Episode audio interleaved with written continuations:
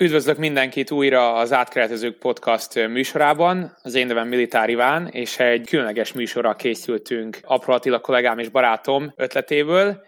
És ez a különleges epizód, ez a, ez a külön kiadás, ugye, ha, ha jól tudom, akkor Attila az átkeretezők juniornak hívja. Ez egy olyan műsor lesz, amiben egy kis huntyútságot követünk el, hiszen olyan embereket hívtunk meg, akik azoknak a felnőtteknek a gyerekei, akikről szó volt az előző epizódban. Mivel arról volt szó, hogy én nekem majd most születik meg az első gyermekem, Vendi feleségemmel kislányunk lesz, és hát az én, én gyermekem nyilván ebből a szempontból kvázi lehetetlen, hogy itt legyen. Ugyanakkor az átkeretezők bandájából a hat másik szereplő, tehát a hírvivő, a márkatanácsadó, a kocka, az ügyvédnök, a szelektor és a tradíciókutatónak a gyermekei mind itt vannak. Tehát a műsor egy, egy úgy fog felépülni, két körös műsor lesz, erről majd fogunk többet is beszélni. Az első körben majd e, arról fogok kérdezni a, a résztvevőket, hogy mit éreztek, amikor hallották a, a szülőket beszélni, e, pontosabban az apukákat, hogyan emlékeznek vissza azokra az időkre, milyen képkockák jelennek meg az ő fejükbe azokról az időkről, amikor a, a sport elkezdték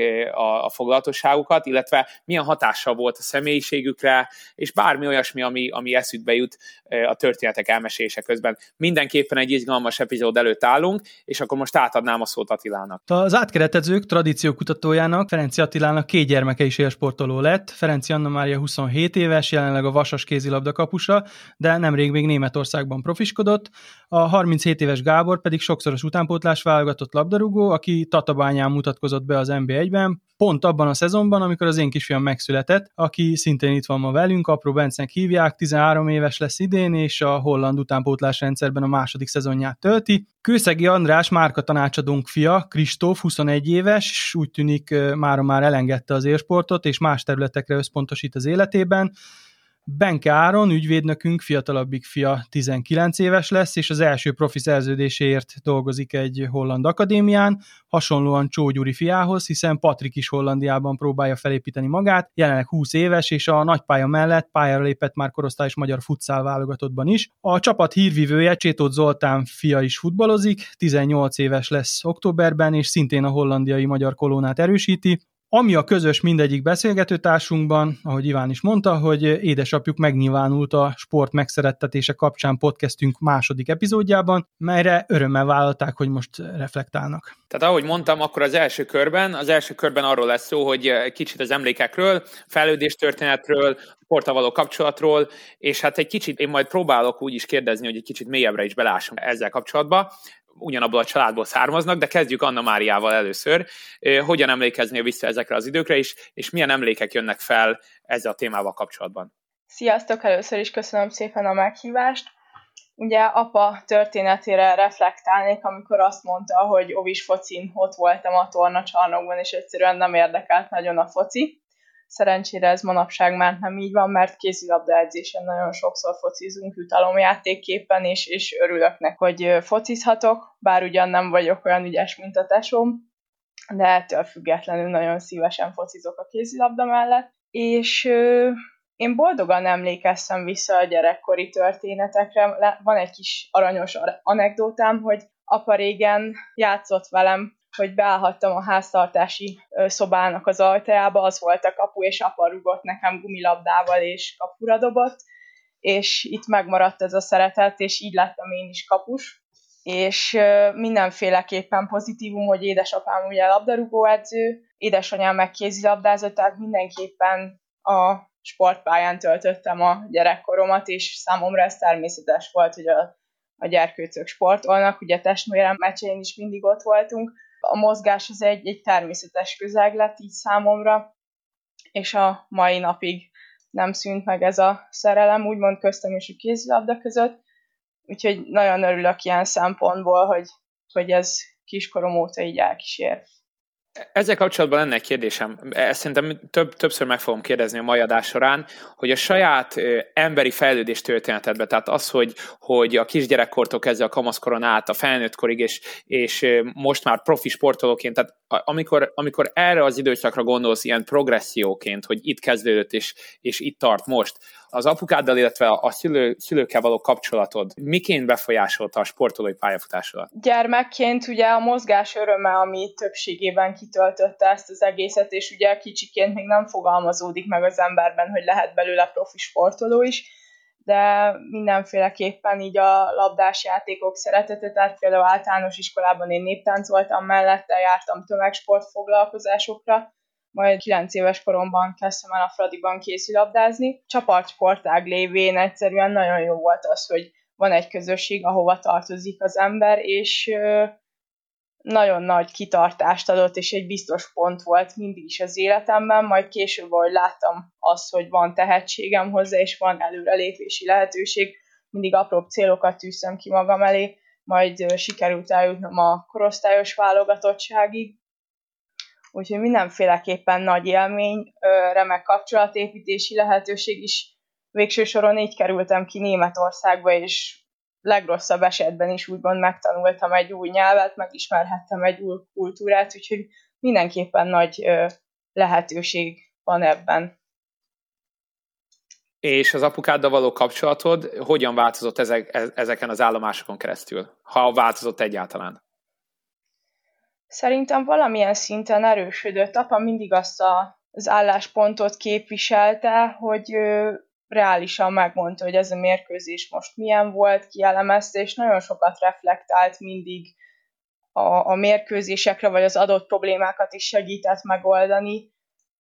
Mindig objektív tudott maradni, jó, már amennyire egy szülő objektív lehet ilyen szempontból, de ö, sikerült mindig neki egy másik szemszögből is megvilágítani a történeteket, szóval a sport elméleti szempontból is, és itt például értem a mentál coachingot, és az összes ilyen technikát, azt próbálta nekem átadni annak ellenére, hogy nem azonos sportági körökben mozgunk, és ezért nagyon hálás vagyok neki. Oké, okay, nagyon jó, és, és utolsó kérdésem lenne, ami, amire röviden nem kell hosszan válaszolni, hogy a saját szülői gondolataidra, tehát az, hogy jövőbeli vagy jelenlegi szülői gondolataidra hogyan lesz hatással az, amit a szülői házból kapták kifejezetten apukától a sport kapcsán. Mert ugye mondtam a bevezetőben, hogy én is most pont három hónap múlva nekem egy pelenkázni kell egy kislányt, úgyhogy én nekem, én nekem ez most minden a, a, az agyamba minden átfut, és szeretném hallani, hogy más, más emberek hogyan gondolkoznak erről a létről, hogy hogyan álljanak hozzá a kisgyerekhez, és kifejezetten egy, egy kislányhoz és a sporttal való kapcsolathoz. És nagyon vicces szeretnék lenni, akkor azt mondanám, hogy egyből egy labdát a kezébe adnék, hogy az, az mindenképpen ott legyen, de szerintem legyen szó bármilyen mozgásformáról, én fontosnak tartom azt, hogy, hogy megismertessem vele, és megszerettessem vele a sportot, mint magát, még ha csak amatőr szinten is, és majd később úgy fogja hozni az élet, hogy nem szeretne profi szinten sportolni, támogatni fogom mindenben, de szerintem ez elengedhetetlen a mai rohanó világban, hogy a gyereknek legyen kötődése a mozgásformákhoz. Szuper, köszönöm szépen, és hát maradunk a családban. Gábor következik. Ugyanezt a kérdést tenném fel elsőnek, hogy milyen emlékek jönnek fel, és, és, és hogy gondolsz erről a témáról, a sport, illetve a, a saját gyerekkorod témájával kapcsolatban. Gábor. Hát, köszönöm a kérdést. Igazából nekem olyan nagyon, nagyon sok emlékem, lehet, hogy csak azért, mert túl idős vagyok, nincsen ezzel kapcsolatban. Tehát uh, nyilván vannak emlékeim, de hogy a, hogyan, milyen módszereket alkalmazott édesapám annak érdekében, hogy én most megszeresem a focit, meg így a sportokat, fogalmam nincs róla. Tehát tényleg ez így természetesen jött szerintem az én életemben, hogy ott voltam mindig a foci edzésein, meg a foci rendezvényein, és mivel ilyen kis hiperaktív gyerek voltam, ezért mindenféle sportot tök természetes volt, hogy kipróbálok. Fel sem merült bennem az, meg, a, meg az az érzés egyáltalán, hogy a, azt kéne mérlegelnem, hogy a szüleim támogatni fogják az ötletet, vagy elképzelést, ezért tényleg volt, hogy egy nap háromféle sportra kurcibáltak, tehát ugye elmentem mondjuk úszni, utána volt egy pingpong edzésem, majd, majd este egy box edzésem, és, és mellette még nyilván fociztam is, tehát hogy tök természetes volt az egész közeg, úgyhogy ezért nagyon hálás vagyok így utólag a, a, a kukámnak, de, de ez nyilván alakulhatott volna másképp is.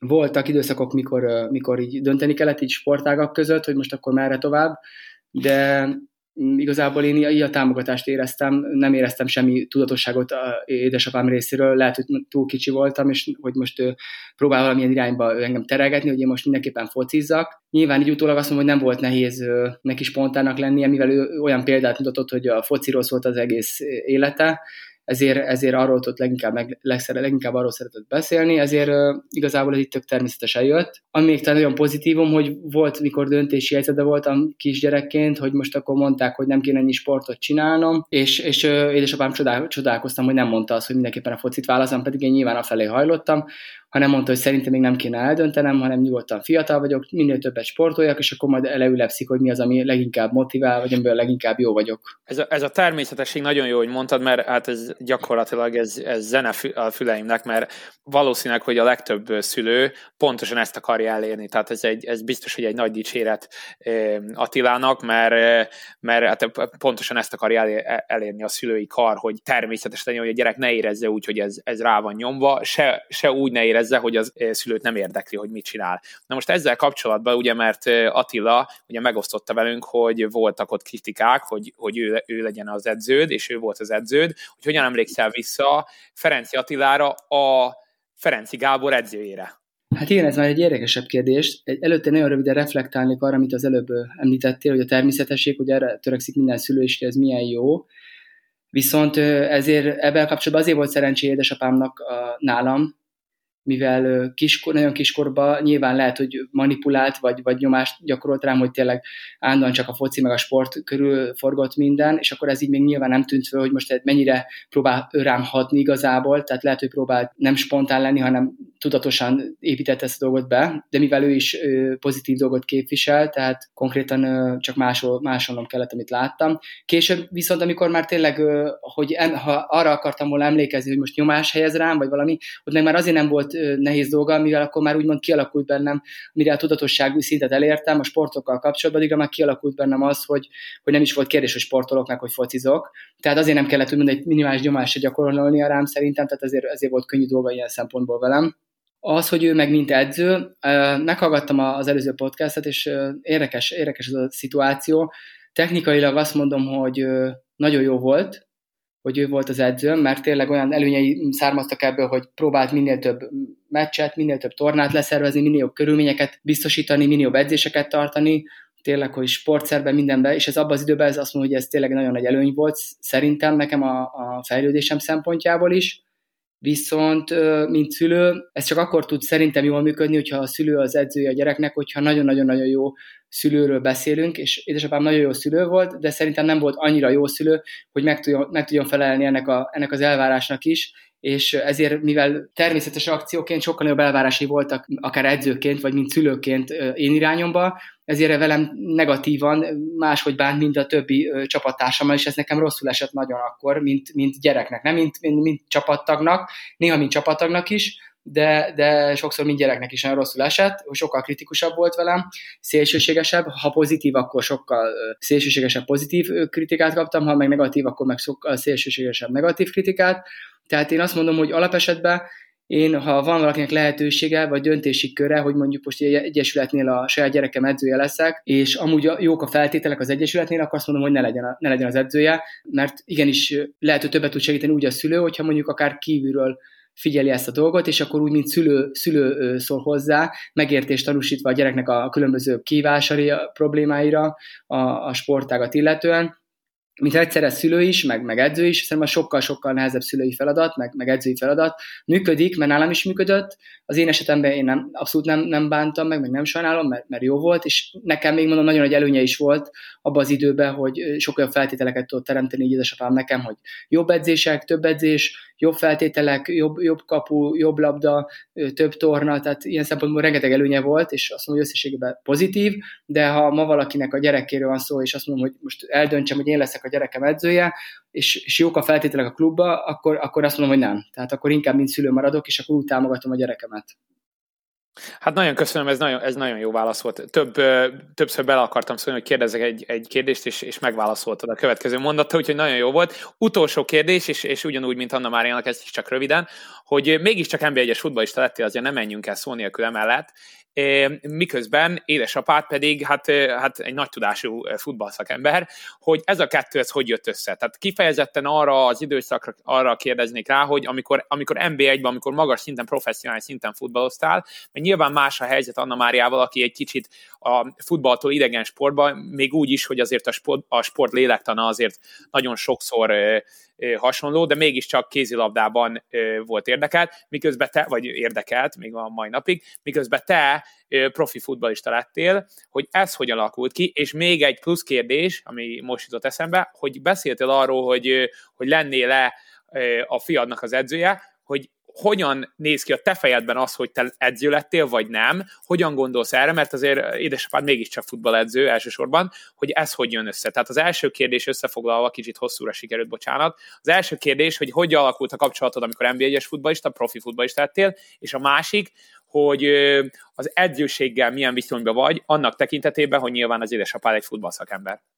Oké, okay, hát a profi focihoz annyit még hozzátennék, hogy egyébként futszába is játszottam NB1-be, legels, legfős osztályba, de alapvetően egyébként mindenféle kapcsolat az pozitívabb volt édesapámmal, mikor már nem ő volt az edzőm. Tehát, hogy szerintem jobban tudott támogatni, meg én is jobban tudtam leszűrni a dolgokat, hogyha úgy mondott egy kritikát, vagy bármi segítséget próbált nekem nyújtani, akár a NB1-be, vagy, vagy magasabb, vagy alacsonyabb szintű meccseket illetően. Tehát igazából a válaszom az, hogy jobb, jobb volt, amikor már nem volt az edzőm, és, és amikor magas szinten játszottam, akkor is sokkal szívesebben hallgattam már rá, meg hallgattam meg a véleményét, és sokkal kevésbé volt szélsőségesen kritikus, mint amikor a, a, az én edzőm volt ő. Tehát a, összefoglalva a válasz az, hogy, hogy tök pozitív volt, és sokkal pozitívabb, mint amikor konkrétan az edzőm volt. A másik kérdésre reagáljak, hogy én mit, mit gyerekemmel mit tennék. Egyébként nekem van már három kisgyerekem, Nekem az a fő célom, hogy nyilván a sportot megszeretessem velük,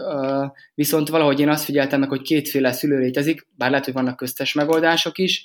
Az egyik szülő az nagyon próbálja abba az irányba terelni a gyerekét, most legyen szó sportról vagy bármiről, hogy önmegvalósításról, amit, amit, amit ő elképzel a gyerekének. Másik fajta szülő meg így, így nagyon hagyja a gyereket, hogy abba az irányba menjen, amire ő szeretne. Annak a hívő vagyok, hogy kell egy bizonyos fokú tudatosság, Viszont én valamiért, és ezt nem tudom, hogy miért, nekem az a belülről jövő megérzésem, vagy készítésem, hogy ne erőltessem a gyerekemet. Tehát én nem akarom, hogy profi focista legyen a fiam, nem vagyok ellene abszolút, tehát egy minimálisan is látom, hogy van hozzá tehetsége, és szeretné, én megadok rá minden lehetőséget, és a legjobb tudásom szerint támogatom, de valamiért nincs bennem az a kényszer, hogy ő most neki mindenképpen fociznia kell, mint ahogy a legtöbb szülőben ez benne van, hogyha szereti a focit, akkor a gyerekemnek focizni kell.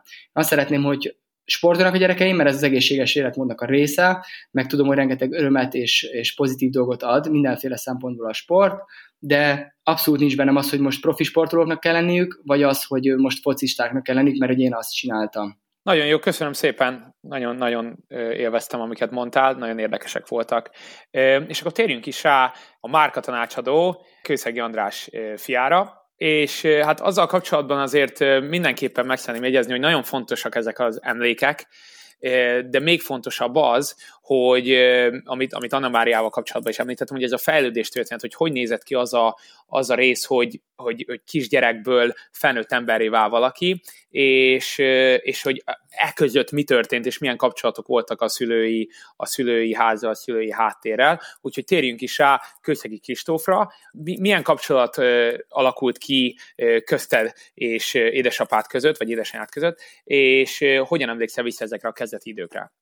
Sziasztok, üdvözlök mindenkit, és köszönöm szépen a, a meghívást. Az a helyzet, hogy igazából az én pályafutásom az elég hullámvölgye teli volt, most már csak volt, és elég vegyes érzelmekkel gondolok vissza erre az elmúlt 15-16 évre, amit én a, a labdarúgásban töltöttem. Talán inkább kezdem a, a jóval, hogy, hogy rengeteg mindenre megtanította a sport, és tényleg a kitartás, a küzdeni vágyás, az, hogy ne csak saját magunkért harcoljunk a pályán, hanem a, a másikért is, rengeteg jó hozadéka volt annak, hogy én ennyi időt belefektettem ebbe, ebbe a dologba.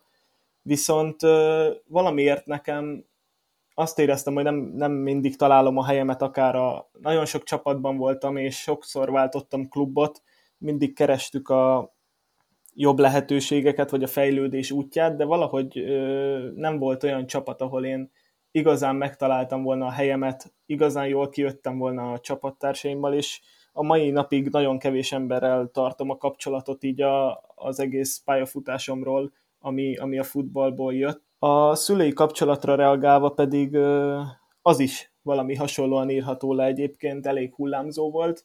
Volt, amikor, amikor tényleg jól mentek a dolgok, és akartam én is, és dolgoztam, akkor, akkor nyilván minden támogatást megkaptam, amikor meg nem, akkor is megkaptam minden támogatást, viszont amikor voltak a vége felé egy kisebb nézeteltéréseink azzal kapcsolatban, hogy én most csináljam-e, vagy ne csináljam, akkor miután én kijelentettem, hogy én nem szeretném folytatni a, a pályafutásomat különböző okok miatt, akkor volt egy kis pár hét beszédszünet édesapám meg én köztem, mert nem teljesen tudta elfogadni azt, hogy én most ezt nem szeretném tovább folytatni, amit egyébként valamilyen szinten meg tudok érteni, és én így földobnám a kérdést nektek, hogy mikor jön el az idő a, a gyerek életében, amikor tud dönteni arról, hogy ő szeretne sportolni profi szinten, vagy sem, és ezt mikor tudja ő eldönteni, nem csak dacból, nem csak kamaszkori dolgokból, hanem komolyan éretten eldönteni azt, hogy ő ezt most abba szeretné hagyni.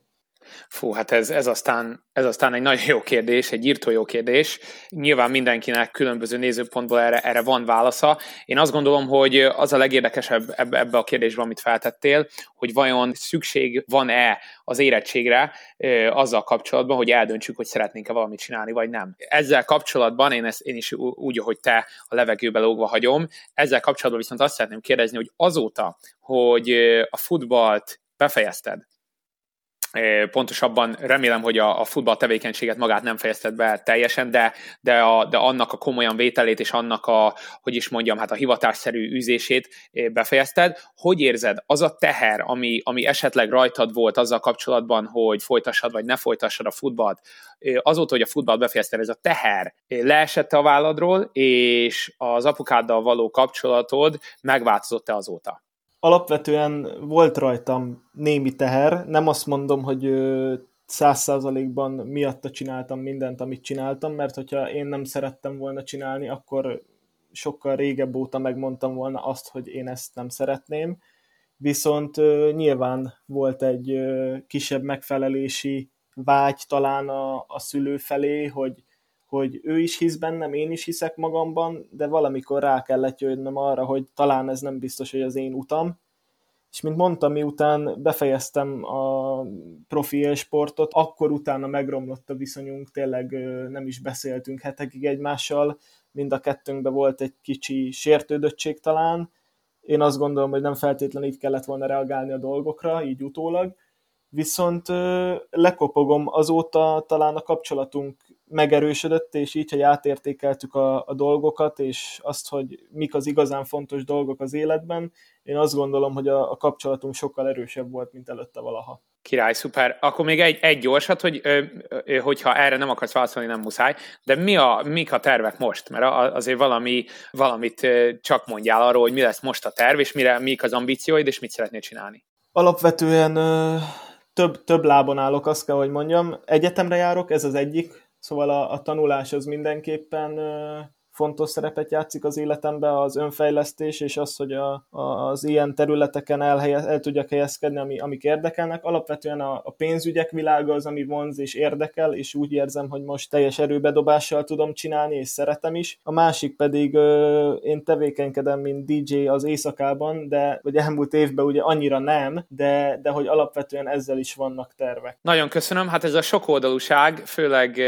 ismerve Andrást és, és, a, és, a, és az ő ötleteit, az ő intelligenciát és az ő képzettségét, az ő tudását, nem esett messze az alma a fájától, azt kell, hogy mondjam. Akkor menjünk tovább, méghozzá Benke Gyula ügyvédnök fiával folytatjuk a beszélgetést, Benke Áronnal, és hát ugye neked is, nem akarom magamat ismételni, de az emlékekről, erről, erről, erről a fejlődés történetről, amit már többször említettem, illetve talán arról egy kicsit többet, hogy neked ez a megfelelési kényszer, ez ilyen csúnya szó, vagy egyáltalán bármiféle megfelelés volt-e, a, volt-e az eszedbe, és van-e az eszedbe azzal kapcsolatban, hogy hogyan alakul a sportolói pályafutásod?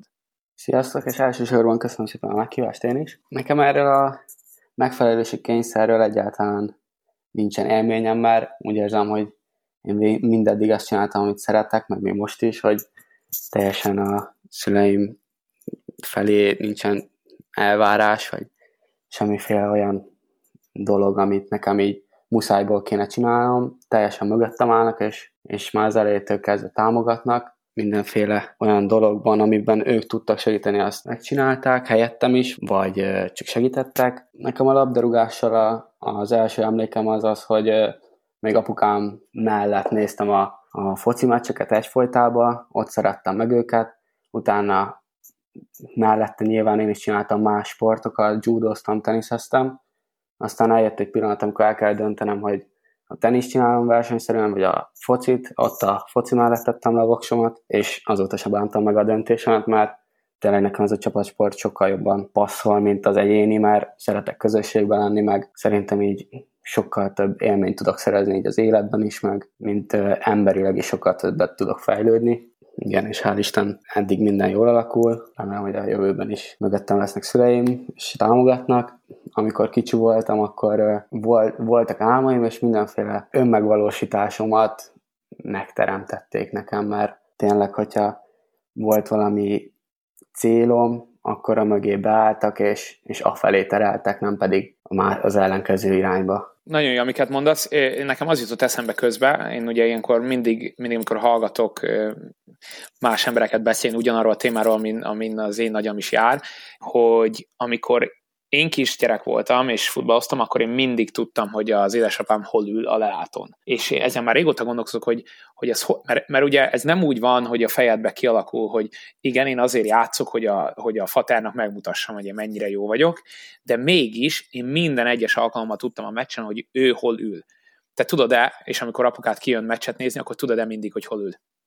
Persze, persze, tudom. Hát én, én nem tudom, én nekem az mindig plusz motiváció, amikor kim vannak a meccseimen, hozzám közel állok, főleg a szüleim vagy barátnőm, tényleg engem most csak motivál, és akkor még, még többet tudok hozzáadni a teljesítményemhez. Na látod, de innen, innen tudom, hogy, hogy az én, én mentalitásom az más volt, mert, mert én nekem, hogy a barátnőm kijött, akkor az nem volt akkora motiváció, mint hogyha az édesapám kim volt. Hát azért ilyenkor lehet őszintének lenni az embernek saját magával, hogy hát igen, tényleg a fateromnak akartam megfelelni. Azért a nap végén azért tényleg csak a fateromnak akartam megfelelni, miközben te, ahogy elmondod, hogy hát ugyanolyan hatással van rám, hogyha, hogyha a barátnőm jön ki, egyébként egyébként érthető okokból, illetve ugyanolyan hatása, hogyha a szüleim, vagy barátaim, vagy bármi más. Ez nagyon érdekes, hogy az embereknél ezen a, ezen a skálán, hogy mennyire akarsz a szülődnek megfelelni, a skála különböző részein ö, helyezkedünk el, és akkor te ezek szerint egy, egy elég egészséges pozícióba vagy. E, ezzel egyetértesz? Igen, igen, teljes mértékben. Köszönöm szépen, és hát sok sikert neked is a, a, a továbbiakban. Még lesz egy második kör is, nem menj sehova.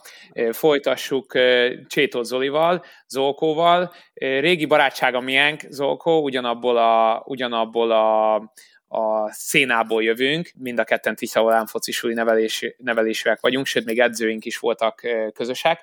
Nyilvánvaló, én sokszor láttalak játszani is, édesapádat is nagyon jól ismerem. Az érdekel engem a leginkább, tudva édesapád személyiségét, aki hát egy nagyon komoly ember, nyilvánvaló, viszont azért a humoráról is híres. Miközben nem mondva, hogy, hogy Zóko neked ne lenne humorérzéket, de azért amikor a futballpályán néznek, azért a, nem biztos, hogy a humor jut elsősorban eszembe, hanem a fegyelmezettség, az intelligencia, nem mintha a faterodra az intelligencia jutna eszembe, de mégiscsak azért, azért te egy sokkal kimértebb, egy sokkal határozottabb játékos vagy, mint ami mondjuk az édesapád személyiségéből jönne. Hogyan, hogyan vélekedsz erről? Sziasztok! Én is üdvözlök mindenkit, és köszönöm a meghívást. Hát igen, elég egyértelmű és elég gyors út volt az a focival való megismerkedésem, ahogy azt apa is elmondta az előző részben. És mivel futballedzőként dolgozott, már kiskoromban rengeteg időt töltöttem a foci pályákon. Már két-három éves koromban, ahogy gondolom, hogy minden futballedző apuka, ő is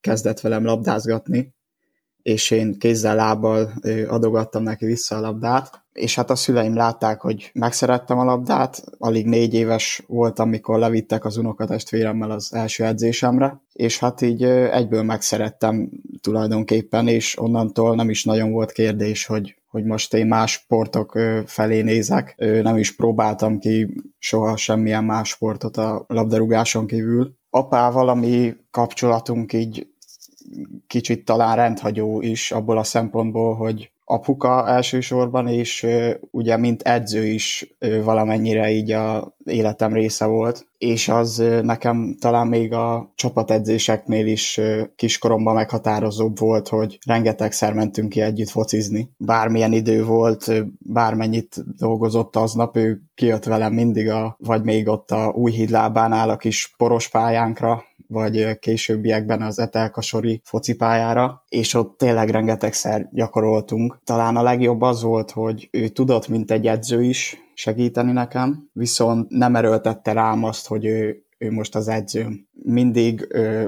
olyan edzéseket tartott, amiket élveztem, és ö, mindig azt csináltuk, amit én szerettem volna. Nagyon jó. Figyelj csak az... A kérdésedet nem tudom, ja, igen, bocsánat, igen, meg. azért mondom, azért én is nevettem közben, hogy mondom, 60 mondatban fogalmaztam meg a kérdésemet, úgyhogy rövidítsük le. Tehát a, a, azt akartam kérdezni, meg azt akartam tudni, hogy édesapád személyisége hogyan befolyásolta a temp személyiségedet, szerinted, így visszagondolva, vagy így átgondolva, tudom, ez nem egyszerű, azzal kapcsolatban, amit a pályán nyújtasz. Tehát az, hogy, hogy édesapád nyilván képes viccesen hozzáállni dolgokhoz, képes felszabadultan állni dolgokhoz, és, és te e, e, ezt hogyan vetted át magadra, és hogyan, hogyan hat ki a te saját mentalitásodra a futballpályán? Nála én alapvetően egy kicsit visszahúzódóbb, csendesebb típusú személyiség vagyok, de én is egyébként nagyon szeretem a humorát, meg szerintem nekem is jó humorérzékem van. Kisgyerekként nagyon sokat láttam, hogy a rengeteg ismerősével találkozik, és beszélgetnek focipályán mindenhol, és talán ez a neki ez a nagyon nagy közvetlensége úgy belőlem meg pont azt váltotta ki, hogy én kicsit így visszahúzódabban, vagy kicsit komolyabban veszem a dolgokat, főleg a labdarúgással kapcsolatban, mert ezt nagyon szeretem ezt a sportot, bármilyen focival kapcsolatos dolgot egyszerűen nem bírok nem komolyan venni. És ha meccs van, akkor ott tényleg egy ilyen ahogy mondtad, egy ilyen komolyság és egy ilyen fegyelmezett attitűd látszik rajta. Isten álljon ezzel kapcsolatban, mert én, mint gyakorló edző, biztos, hogy a kedvenc játékosaim közé tartozná. És akkor utolsó kérdés lenne, ami inkább egy kérés, mint kérdés.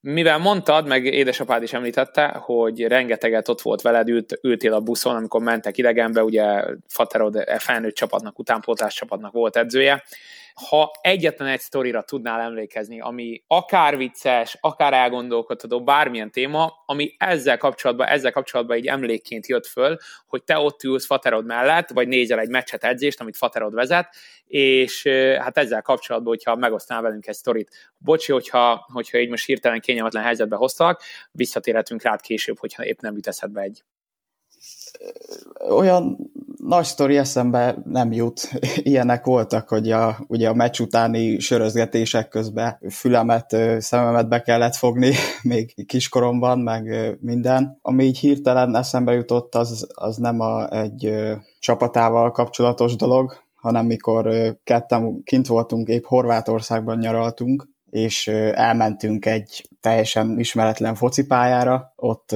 nulla nyelvtudással valahogy bekérezkedtük magunkat, és a, ahogy szokott lenni, az utolsó rugással átrugtam a labdát a labdafogóhálón, és fél órán keresztül ott kerestük a tüskés bokorban a labdát, de végül meglett, úgyhogy happy end volt a vége.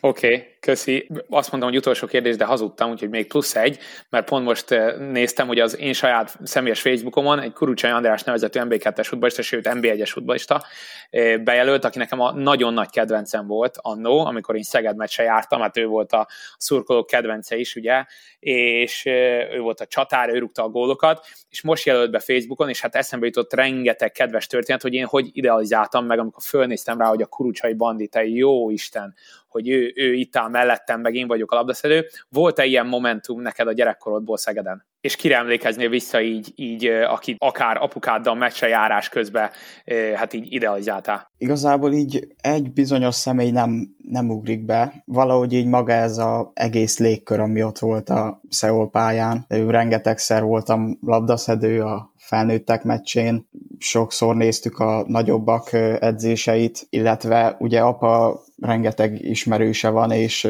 ott én is nagyon sok idősebb emberrel találkoztam, akikről akkor még nem nagyon tudtam, hogy kicsodák, és csak később mesélte apa, hogy egy szegedi viszonylatban mekkora játékosok voltak. Sok ilyen élményem van, de egy ilyen konkrétat nem tudnék kiemelni. Semmi baj, köszönöm szépen. És akkor térjünk rá a, legkisebb versenyzőre. Bencét köszöntöm a, a, a műsorban, akiről azt kell tudni azért, hogy ő most éppen azzal, hát hogy is mondjam, küzd meg, hogy a pálya kisebbből hatalmas lett, új, és belső védőként játszik, azt beszéltük meg pont a, pont a műsor előtt.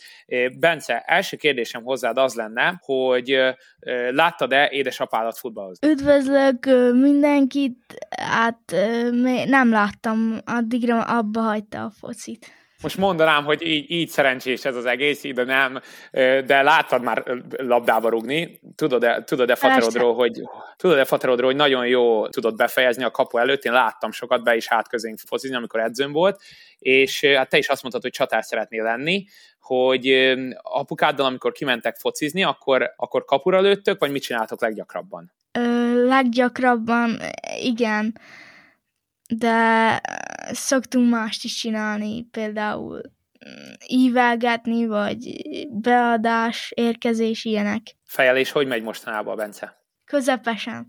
Közepesen. És azt szeretném kérdezni tőled még, eh, hogy az iskolában a foci milyen gyakran jár az eszedben? Hogy érted ezt? Úgy értem, úgy értem, hogy amikor iskolában mész, akkor azon gondolkozol le, hogy az edzés jön, vagy, vagy tudsz az iskolára koncentrálni, mert megmondom őszintén, hogy én az a, az a kis srác voltam, aki nem tudtam az iskolára koncentrálni, és állandóan az edzést vártam. Előbb a szünetet várom, hogy menjünk az, udvar, az udvarra focizni, de aztán az, az edzést is várom. Hát akkor, akkor kettőnk között rengeteg a hasonlóság.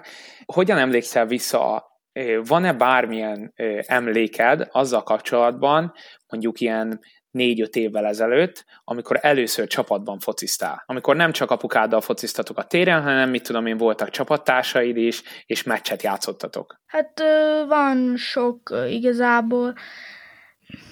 Van-e esetleg egy gól, amire emlékszel, vagy egy, egy torna, vagy egy, vagy egy pár csapattárs nevei, akik így eszedbe jutnak? Ö, igen, sok gólra is emlékszek, meg csapattársakra is. És mesélj el egy gólt. Egy, gól, egy gólt mindenképpen meg szeretnék hallani ami, ami, ami mondjuk úgy gondolsz rá, hogy az volt az egyik legszebb, amit rúgtál? Mm, amikor kirúgtam a pókhálót, talán ez ilyenek.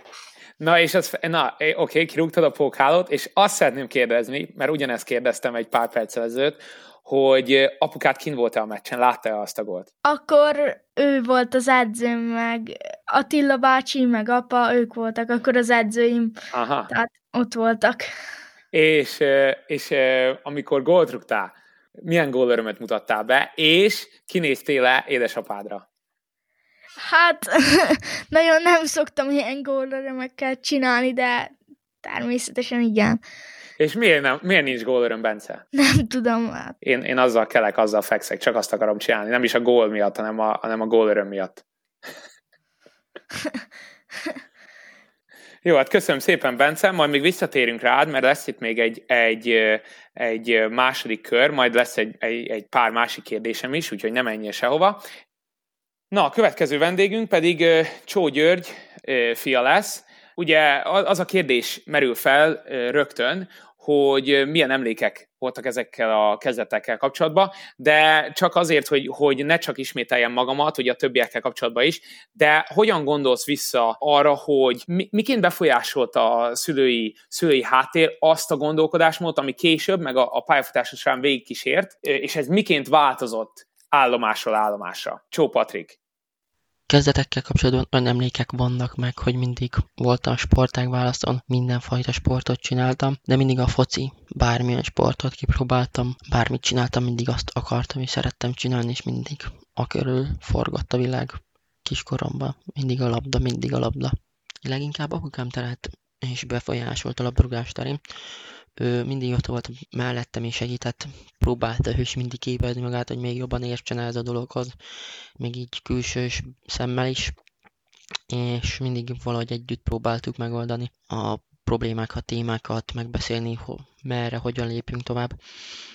Ez egy nagyon fontos dolog volt szerintem, hogy ezt ketten meg tudtuk beszélni. Állomásra állomásra mindig fejlődött, mert ő is tanult, mondhatni, én is tanultam, meg érettebb lettem mindig, és ezáltal mindig egy kölcsönösebb, jobb partneri viszony alakult ki, mondhatni így, és ez sokat segített hogy merre menjek tovább, hogyan lehetne jobban fejleszteni a labdarúgással kapcsolatos tevékenységeimet, hogyan lehetnék jobb, és ez szerintem csak jobb lett az idővel. És most, hogy most egy kicsit idősebb vagy, hogyan gondolod, hogy mennyire van szükséged a, a szülői behatásra, és milyen formában nyilvánuljon meg ez a szülői behatás? Kevesebb szülői behatásra van szükségem az életemre, a pályafutásomra, mert én is életebb lettem, majdnem lassan felnőtt vagyok, és szükség segítségre még azért szerintem van, de ez olyan szinten, hogy ha van valami kérdésem, bajom, abban tudna rá segíteni, válaszolni, és így megbeszélni a témákat, gondokat de egyre jobban kell önállósodnom, egyedül megcsinálni a dolgaimat, de mindig mellettem van, az mindig jó jön és segít. Mik azok a momentumok, amire visszaemlékszel a rövid pályafut- fiatal pályafutása során, amikor nagyon-nagyon nagy szükséged volt rájuk, és rá kifejezetten? Legnagyobb szükségem apukámra 12 éves korom környékén lehetett, valahogy most úgy emlékszek vissza, kb. ekkor volt, és az az volt, hogy volt egy akkori edzőm és egy döntése, és ezáltal majdnem abba hagytam a futballt, és korapokám is egy kicsit megingott ezáltal, de segített és támogatott, és volt egy edzőm, aki segített, és utána edzőm lett, és annak nagyon hálás vagyok, hogy akkor segített és mellettünk volt, és apukámnak is végül ketten, hárman megoldottuk, és folytattam a pályafutásomat, mert az egy nehéz pillanat időszak volt akkor futballterén, de így visszanézve egy jó dolog, hogy nem hagytam abba, mert eh, nagyon sok emlék, tapasztalat, barátot ismertem meg ezáltal, és anélkül a mostani életem kb. nem lenne egyáltalán. Oké, okay, menjünk vissza a kezdeti időkre, a lehető legkorábbi időkre. Hogyan emlékszel vissza az első lab- labdába rugásodra, illetve az, a, amit kérdeztem Bencétől is, hogy az első olyan meccsedre, amire így, így visszaemlékszel, hogy fú, én meccset játszottam, volt két kapus, voltak csapattársaim, volt bíró. Hogyan emlékszel vissza azokra a meccsekre, illetve ott volt a édesapád, és, és hogy ezek, ezekben az időkben, hogy hogyan alakult a te gondolkodásra a, a fotballal kapcsolatban? Első emlékeim fociból azok ottani labdázgatások, sulis, ovis focik, meg edzések, amik jobban bennem ragadtak, egy-kettő, de így me- meccsre visszagondolva, ami nagyon bennem ragadt és nagyon pozitív volt, az egy magyarországi torna volt külföldi csapatokkal, és gólt tudtam szerezni egy külföldi nagy neves csapatnak, amin nagyon nagy emlék számomra, és ez megvan videófelvételen, és ezt vissza szoktuk nézni otthon, és mindig pozitív, nosztalgikus élmény jön rám, és apukám mindig kint volt a meccseken, és nagyon sokszor ő is vette fel a meccseket is, ezáltal tudunk még jobban visszaemlékezni és visszagondolni. Meg régebben nem nagyon gondolkoztam a focin, így bármilyen szempontból csak csináltam és élveztem, nem volt rajtam teher, nem volt rajtam nyomás, csak élveztem, meg szerettem csinálni. Nagyon jó, köszönöm szépen, szuper, szuper, szuper.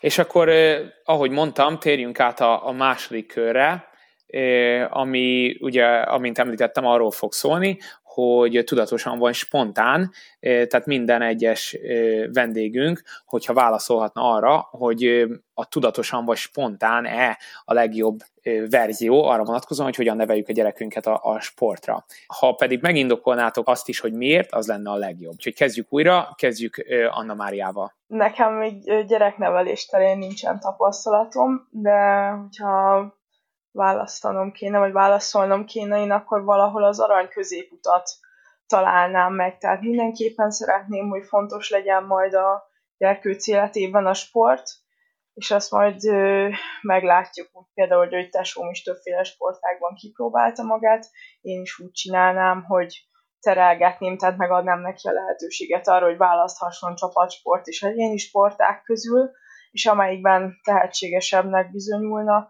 akkor ott egyengetném a karrierjét, és szeretnék még egy kicsit reflektálni a szülő szerepére a támogatásban. Nekem volt két súlyos keresztalagzakadásom, és a második sérülés után azt mondtam, hogy lehet, hogy ezt abba kéne hagynom, hogy nem kell ekkora fájdalom, és uh, szeretném ezúton is megköszönni a szüleimnek és a testvéremnek a támogatást. Butaság lett volna ezután abba hagyni, hiszen annyi mindent fektettem bele, és, és annyi mindent sikerült elérni, hogy nem lett volna ez jó dolog, és így nem juthattam volna ki például Németországba. Szóval nagyon örülök neki, hogy ezt, ezt nem hagyták, nem erőszakkal, de sokat beszélgettek velem is. Gondolom így burkolt módon terelgettek, és, és a mai napig ezért hálás vagyok, hogy most is felnőttek módjára le tudunk ülni és beszélgetni, és ha olyan van, visszanézik a mérkőzést, elemzik, vagy segítenek más szemszögből megközelíteni dolgokat. Köszönjük szépen, köszönjük szépen, Anna Mária. Gábor, tudatosan vagy spontán? Én azt mondanám, hogy mindenképpen jól fektetünk ebbe tudatosságot, csak az előttem szólókat tudnám ismételni, meg az előző adásban is talán valahol ez volt a végkonklúzió. Talán így neveléssel kapcsolatban kiskorban szerintem az a jó, hogyha minél több lehetőséget biztosít a szülő, hogy a gyerek teret kapjon a mozgás levezetéséhez. Aztán úgy is el fog dőlni, később szerintem inkább személyiség és szituáció függő. Tehát például az előbb, amit a Hugo Manci mondott, fontos, hogy a szülő ott tudjon lenni mellett, a gyerek mellett támogatni akár, de van olyan szituáció, mint a gyerek akkor még, hogyha már érettebb is nem jól lát egy bizonyos szituációban, és akkor tud segíteni a szülő. Viszont Ivánnak, akinek most, akiről szól ez az adás, vagy a kérdésére úgy válaszolunk, szerintem neki inkább arra kéne törekednie, hogy ő olyan személyiség, aki nagyon szeret tudatosságot fektetni az élet minden területébe, hogy nekem eddig lejött, és szerintem neki inkább a spontaneitásra kéne hagyatkoznia, hogy hogy nem kell ezt a dolgot szerintem túlfeszülni. Tehát, hogy ha a gyerekről kiderül, hogy, hogy a következő Messi, vagy, vagy, vagy akármilyen híres női vagy férfi sportoló, Palánta, akár a következő gyerekéről is, akkor az úgyis, úgyis meg fogja találni az útját, hogyha ha rengeteg lehetőséget kap arra, hogy, hogy mindenféle sportban kipróbálja magát, ha pedig, ha pedig olyan, hogy, hogy nem szeretne sportolni, akkor az is ki fog derülni. Tehát, hogyha valaki már eleve jó példát mutat, és így nevelkedik a, föl a gyerek ilyen közegbe, akkor, akkor száz százalék, hogy ha valamiben tehetséges, vagy valamiben jó, vagy valamit szeretne, akkor azt úgyis teret fog kapni, és akkor csak támogatni kell a gyereket. Hát először is nagyon köszönöm a, köszönöm a, a tanácsot, mert, mert három gyerekes apukaként azt hiszem, hogy meg is kell fogadjam. Másrészt Egyrészt ilyenkor örülök nagyon, hogy a feleségem amerikai, úgyhogy egy, egy mukkot nem fog érteni ebből, úgyhogy hála Istennek nem kell neki elmagyaráznom, hogy mindenki ugyanazt mondja, hogy egy kicsit lazítsak, úgyhogy majd, majd ezt magamban lejátszom, de nagyon szépen köszönöm, és valószínűleg igazad van. Ezen dolgozunk, hogy egy kicsit, valószínűleg ez úgy lesz, hogy amikor megérkezik a csöpség, akkor egy kicsit azért felengedek, ne, én nem szoktam azért annyira túlságosan bele keményedni, de nagyon, nagyon jókor jött ez a, ez a tanács, és nagyon köszönöm. A következő, Kőszegi Kristóf, tudatosan vagy spontán? Az én véleményem szerint valahol a kettő között lehet az igazság, és ezt nem állítom biztosra, mert nekem még nincs gyerekem, és még belátható időn belül valószínűleg nem is lesz. Viszont azt gondolom, hogy azért azt, hogyha valaki valamiben jó és profi akar lenni, ott időben el kell kezdeni építkezni, és időben el kell kezdeni belerakni azokat a specifikus dolgokat és specifikus edzéseket. Én, én nem tudom, hogy mikor van az a pont, amikor egy gyereknek el kéne döntenie, vagy együtt a szülővel, hogy ő most ezt komolyan akarja csinálni profiként, vagy, vagy abszolút csak hobbi szinten. Nyilván mind a két út megvan, azt gondolom, hogyha, hogyha a gyerek eldönti, hogy ő profi szeretne lenni, akkor onnantól kezdve ott rengeteg lemondás van, és nyilván a szülőnek a támogatottsága, a határozottsága és helyzetekben való régebről jövő tapasztalata szükséges ahhoz, hogy ezt a dolgot tudatosan végigvigyék. Azt gondolom, hogy csak spontán valakiből nem lehet élsportoló. E, ez is megfontolandó, köszönöm szépen. Következő, Áron, tudatosan vagy spontán? Hát én még lehet, hogy a fiatal fejem miatt gondolom így, de én mindenféleképpen a spontanitás mellett tenném le a voksomat, mert úgy gondolom, hogyha gyereknek túl sok tudatosságot teszünk bele az életébe, hogy mi úgy gondoljuk és afelé tereljük, nem tesz túl jót neki, meg az életére is lehet, hogy nyomást gyakorol, és ezáltal én azt mondanám, hogy inkább spontanitás. Köszönöm szépen, Áron. Patrik, Tudatosan vagy spontán? Én az arany középutat választanám tudatos vagy spontán között, egy kicsit a tudatosság felé hajolva, mert szerintem a gyereknek meg kell mutatni minden olyan sportágat, művészetet, amiben ki tudja magát fejezni, amiben jó és szeretés csinálni, és én csak terelgetni tudnám ezen az úton, hogy mindenki tudjon próbálni, és kiválasztani azt, amit ő szeretne csinálni, és amiben jó is. Ő választ, én csak segítek, nem akarok semmit ráröltetni, én csak támogatok. Jelenleg így gondolom, lehet ez még változni fog hogy érek és még jobban felnövök. Köszönöm szépen, és köszönöm az előző hozzászólásokat is. Csétót Zolkó, neked mi a véleményed? Tudatosan vagy spontán? Én is hasonló állásponton vagyok, mint az előttem szólók. Szerintem mindenképpen érdemes tudatosan megismertetni a gyermekkel a sportágat, meg, megmutatni neki, hogy mik annak a sportágnak a szépségei, és ha tetszik neki, szívesen csinálja, akkor utána az élsportolói létnek az előnyeit és hátrányait is megmutatni. És utána úgy gondolom, hogy onnantól a legfőképp a gyerek döntése, hogy, hogy ő mit szeretne. Ami még nagyon fontos szerintem, hogy kiskora óta, szóval egész kiskora óta legyen a gyerekkel egy kommunikáció, és akkor, ha minden meg van beszélve, akkor könnyebben elkerülhetők az olyan ö, problémák, amikből esetleg az alakulhat ki, hogy mondjuk a gyermek hajszolja az a szülei álmait. Köszönöm szépen, köszi Zolkó. És akkor újra a legfiatalabb tag következik. Bence, itt vagy-e még velem? Két kérdésem van hozzád. De jó, jó vigyázz, mit mondasz, mert ez kemény kérdés lesz. Az első kérdés, mi apukád legjobb tulajdonsága, mit szeretsz benne a legjobban? Hát, e, talán azt, hogy mindenben támogat, nagyjából ezt tudom róla elmondani. Ez sokat elmond, köszönöm. És e, legnehezebb kérdés. Mi leszel, ha nagy leszel? Focista. Nyilván. Bence, tudatosan vagy spontán? Szerintem, vagy szerintem is inkább az ilyen közepe, tehát hogy se nagyon így erőltetni neki, se így nagyon magára hagyni, hanem így hát megmutatni neki a focit nyilván. Ha úgy gondolja, akkor beleszeret és csinálja, hanem akkor nem. ez így van, ez így van, nagyon jó. Köszönöm szépen. Ez, ez összefoglalt mindent egyébként.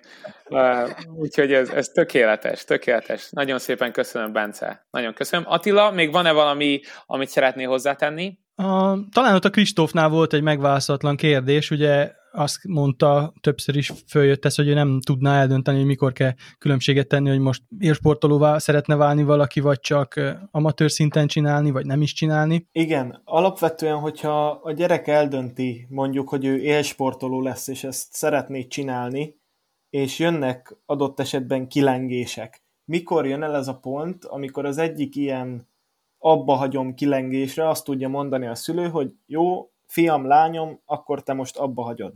Abba hagyhatod, vagy mikor van az, az, az a dolog, amikor még azt mondhatja a szülő, mint az én esetemben is, és amit szerintem akkor édesapám jól is tett, hogy már pedig te bemész edzésre, és egyébként az volt életem eddig egyik legjobb edzése, amikor én nem akartam bemenni, sírtam, örjöngtem a kocsiba, hogy én nem akarok menni, de ő mégis bedobott oda. Szóval, hogy ne, mikor jön el az a, a pont, amikor a gyerek el tudja dönteni, nem dacból, meg nem pillanatnyi érzelmi állapotból azt, hogy ő most csinálja, vagy abba hagyja. Mhm, szerintem én úgy gondolom, hogy ez egyedi. Nem, nem lehet egy, egy fix receptet mondani senkinek, hanem ez úgy, úgy indul, mint hogy a Bence is mondta, meg ti is mondtátok, hogy igazából a gyerekre van bízva, hogy valamikor, hogy az hány évesen történik, meg három, négy, vagy öt, vagy hat, vagy kilenc, akkor be, beleszeret egy sportákba, mondjuk a mi esetünkben a fociba, és akkor csinálja Azért, mert minimum 80%-ba ez a tevékenység, hogy ő nap mint nap csinálja, tehát maga az út, hogy halad a profivá válás felé, nem teher neki, mert maga a tevékenység, úgy az, hogy focizhatsz minden nap, meg edzésre jársz, meg minden, meg hogy közösségbe vagy, meg mit tudom én, tehát ez mind együtt egy komoly élményforrás neked, és csinálod, és amikor eljön az a pillanat, hogy már nem 90-80-90 százalékba élményforrás, hanem azért már jönnek nehézségek is be, tehát amikor már átmegy ebből az élményforrásból, ebből a pusztán élményforrásból az egész abba az irányba, hogy, hogy azért már fáj is néha, tehát hogy nehéz döntéseket is meg kell hozni, meg kicsit már úgy munkának is érzi az ember, akkor ott van az a pillanat, amikor el kell dönteni, hogy beleáll-e abba, hogy a komfortzónáján kívül kell neki majd sokszor helyezkednie ahhoz, hogy komfortzónáján kívülre kell kerülnie ahhoz majd, hogy azt a, azt a munkát el tudja végezni, vagy azt, a, azt az edzés mennyiséget és azt a, tehát azt az edzés mennyiséget elvégezze, és azt a terhelést megkapja mind mentálisan, mind fizikálisan, ami ahhoz vezet, hogy megállja a helyét majd mondjuk a nemzetközi szint mércéje alapján is. Ott el kell dönteni azt, hogy ezt vállalja, vagy nem vállalja, hanem csak meg akar maradni annál, hogy, hogy egy élményforrás legyen neki, és akkor egy jó, jót játszon, azt nyilván azon a szinten tudja megtenni, ahol ő a legjobbak közé tartozik, és nyilván egy, egy, egy, egy hobbi csak a játék. Aki viszont úgy dönt e, ebbe a pillanatba, hogy a profi szintet szeretné megcélozni, annak két döntést kell meghoznia, nem csak egyet. Tehát, hogyha igazából te nem, nem azon görcsölsz, hogy a játékos karriered jut el a profi szintre, hanem gyakorlatilag a mentalitásod kell, hogy profivá váljon, és párhuzamosan kell a játékminőségedet fókuszba helyezni, és a szaktudásod fejlesztését. Hogyha úgy dönti el valaki, hogy profivá szeretne válni, hogy, hogy ebbe párhuzamosan gondolkodik, tehát hogy mindent megpróbáljon kihozni abból, mint játékos, illetve mindent megpróbáljon kihozni a szaktudás szintjén is belőle, akkor van a legnagyobb esély rá, hogy vagy játékosként, vagy szakemberként, de el fog érni a csúcsra. Szóval nem tudom, hogy értető ez teljesen, de az a lényeg, hogy amikor ott meghozza ezt, akár mikor is van az a pillanat, amikor már mindenki érzi belül magának, hogy mikor már kezd egy kicsit terhesebbé válni, vagy amikor már érződik, hogy más területeken nagy lemondásokat kell eszközölni ahhoz, hogy tovább tudjál haladni a profi irányba, akkor nem csak azon kell gondolkodni, hogy konkrétan játékosként meddig viheted, hanem ott azt a döntést akkor úgy hozod meg, hogy te komplexbe a fociba gondolkodsz, és ha elfogadod azt, hogy egységbe kezeled, és játékosként és szakemberként párhuzamosan szeretnéd fejleszteni magad és eljutni a csúcsra, akkor, akkor nem lesz kidobott idő, mert, mert például, hogyha most Ivánra gondolunk, vagy rám gondolunk, akkor mi időnap előtt befejeztük a, a, a profi pályafutásunkat, viszont nem tört meg a tehetségünknek a kibontakoztatása, mert szakemberként haladunk, legalábbis rendületlenül próbálunk haladni a csúcs felé. Tehát, hogy én úgy gondolom, hogy ez egy dupla döntés. Ha a dupla döntést hozod meg, akkor nagy valószínűsége, hogy sikeres életutad lehet a futballba ha csak a játékra helyezed a hangsúlyt, akkor, akkor az egy ilyen, ilyen, ilyen próba szerencse dolog lesz. Tehát amit én eddig látok így visszamenőleg, hogy azért már néhány sors előttem kiteljesedett, vagy nem teljesedett ki. Nagyon jó, köszönjük szépen, köszi Attila. Bárkinek bármiféle hozzászólás. Gáb, Gábornak bár... közben volt egy föltett keze, csak benne voltam a gondolatban aztán. Gábor, tessék. Oké, és igazából én csak ahhoz a kérdés között akartam röviden hozzászólni, hogy a szülőnek most akkor a Kristóf kérdésére válaszolják, hogy erőltetnie kell, vagy nem kell erőltetni, meg meddig a pontig kell erőltetni. Hogyha nyilván a gyerek már hozott egy döntést, ami hosszú távra szól, most ez akár a profi karriert illeti, vagy akár csak mondjuk fiatal korában elköteleződik, hogy most akkor a focit válasz a hosszú távú sportolási lehetőség felé, akkor igenis szerintem a szülőnek, most csúnyán mondva az előbb a spontaneitást próbáltam magasztalni, ez fontos tud lenni, akár a, akár a, nevelésben, viszont, viszont igenis énkor a szülő már ha a gyerek hozott egy döntést, akkor igenis kell egy kicsit finoman szóval erőszakot alkalmazni. Tehát hogy válaszoljak a kérdésre, például szerintem, a szülő nyugodtan, hogyha a gyerek úgy, úgy látja, hogy kettelésből vagy, vagy éppen lemondások miatt nem akar menni edzésre, akkor igenis alkalmazon erőszakot, és ha legközelebb is így alakul a szituáció, akkor nyilván ne. Nem tud a szülő szerintem végletes hibát elkövetni, ha egyszer-kétszer mondjuk beült a meccsen, az nyilván nem jó, de attól nem lesz a gyerek lelki károsult. Ha egyszer-kétszer ráparancsolunk a gyerekre, hogy menjen el igenis edzeni, hogyha már kitalálta, hogy ő focista akar lenni, akkor attól nem, fog, nem lesz lelki, lelki sérült, Nyilván hosszú távon semmit sem szabad erőltetni, de, de egy gyereknél sokszor van az, hogy a döntését saját maga meg kétségebe vonja, és akkor a szülő tud az a segítséget nyújtani, hogy ha kell, akkor egy kicsit így erőszakot alkalmaz, de ez, ez nyilván azonnal kiderül, hogy ha a gyereknek ez hosszú távon nem okoz örömet, akkor, akkor meg utána mindenképpen a végső döntés a gyereké. Kristóf, lejött ebből valami, amiket így mondtunk? Persze, ö, azt gondolom, hogy, hogy igen, ö, van igazság abban, amit mondtok, de ahogy te is mondtad Attila, szerintem sincs erre recept, hogy kinek, mikor, hol jön el ez a, ez a pont.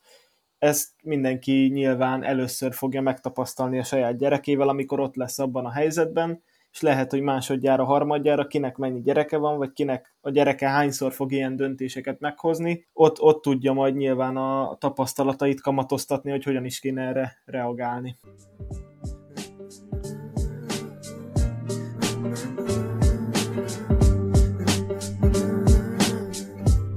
Szél hullámokat szel A csendes ére rendre a nap kell De én soha nem lövök fel.